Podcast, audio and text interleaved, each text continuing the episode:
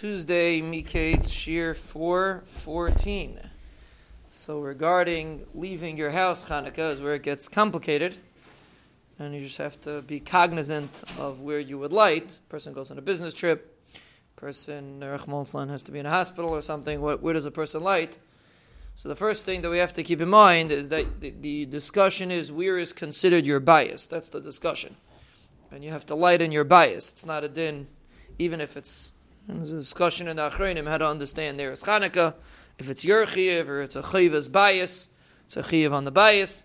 But for sure, the chiyuv is a person to light in his house. That means a person has to have a house. You have to define where your house is, and then you light in that house.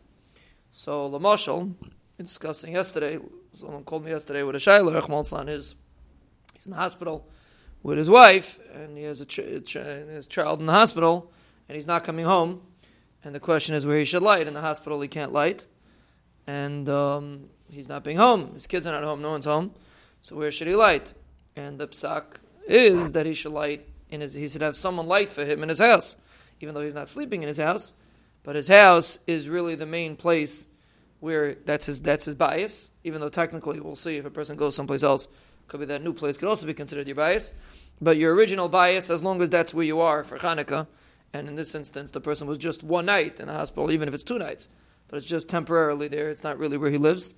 So then his he could very much have a shliach light for him and his bayis. It just gets complicated. You have to make sure you have a window facing the street because since there's nobody in the house, so the hadlaka is going to be mainly for the street. So you have to make sure there's a window that that's facing the street. But that hadlaka would be the, main hadlaka would be in your house. If a person goes away for Shabbos, so, a person's leaving, let's say Thursday night for Shabbos, is definitely if you leave after Hadlaka, definitely uh, your house is still your Malkim Kviyas.